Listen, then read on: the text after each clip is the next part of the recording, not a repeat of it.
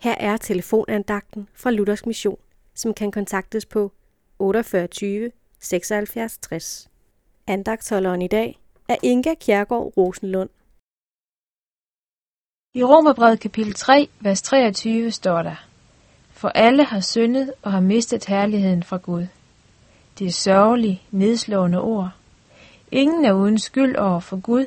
Alle har vi syndet. Har vi overtrådt bare et enkelt bud, så er vi skyldige. Ikke kun naboen, også vores gode venner, og ikke mindst os selv. Alle er fulde af fejl og mangler. Men heldigvis slutter det hele ikke her.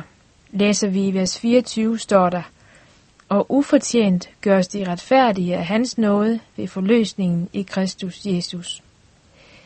De, der er syndere og skyldige, gøres retfærdige og uden skyld, uden at have fortjent det. Hvilket forløsende budskab.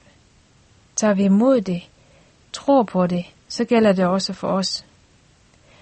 Uden at have fortjent det, bliver vi altså set på som rene, uden skyld, som retfærdige. Selvom vi i realiteten er syndere, alle sammen, så ser Gud det ikke. Da Jesus døde på korset, trådte han i vores sted. Han var uden synd og skyld.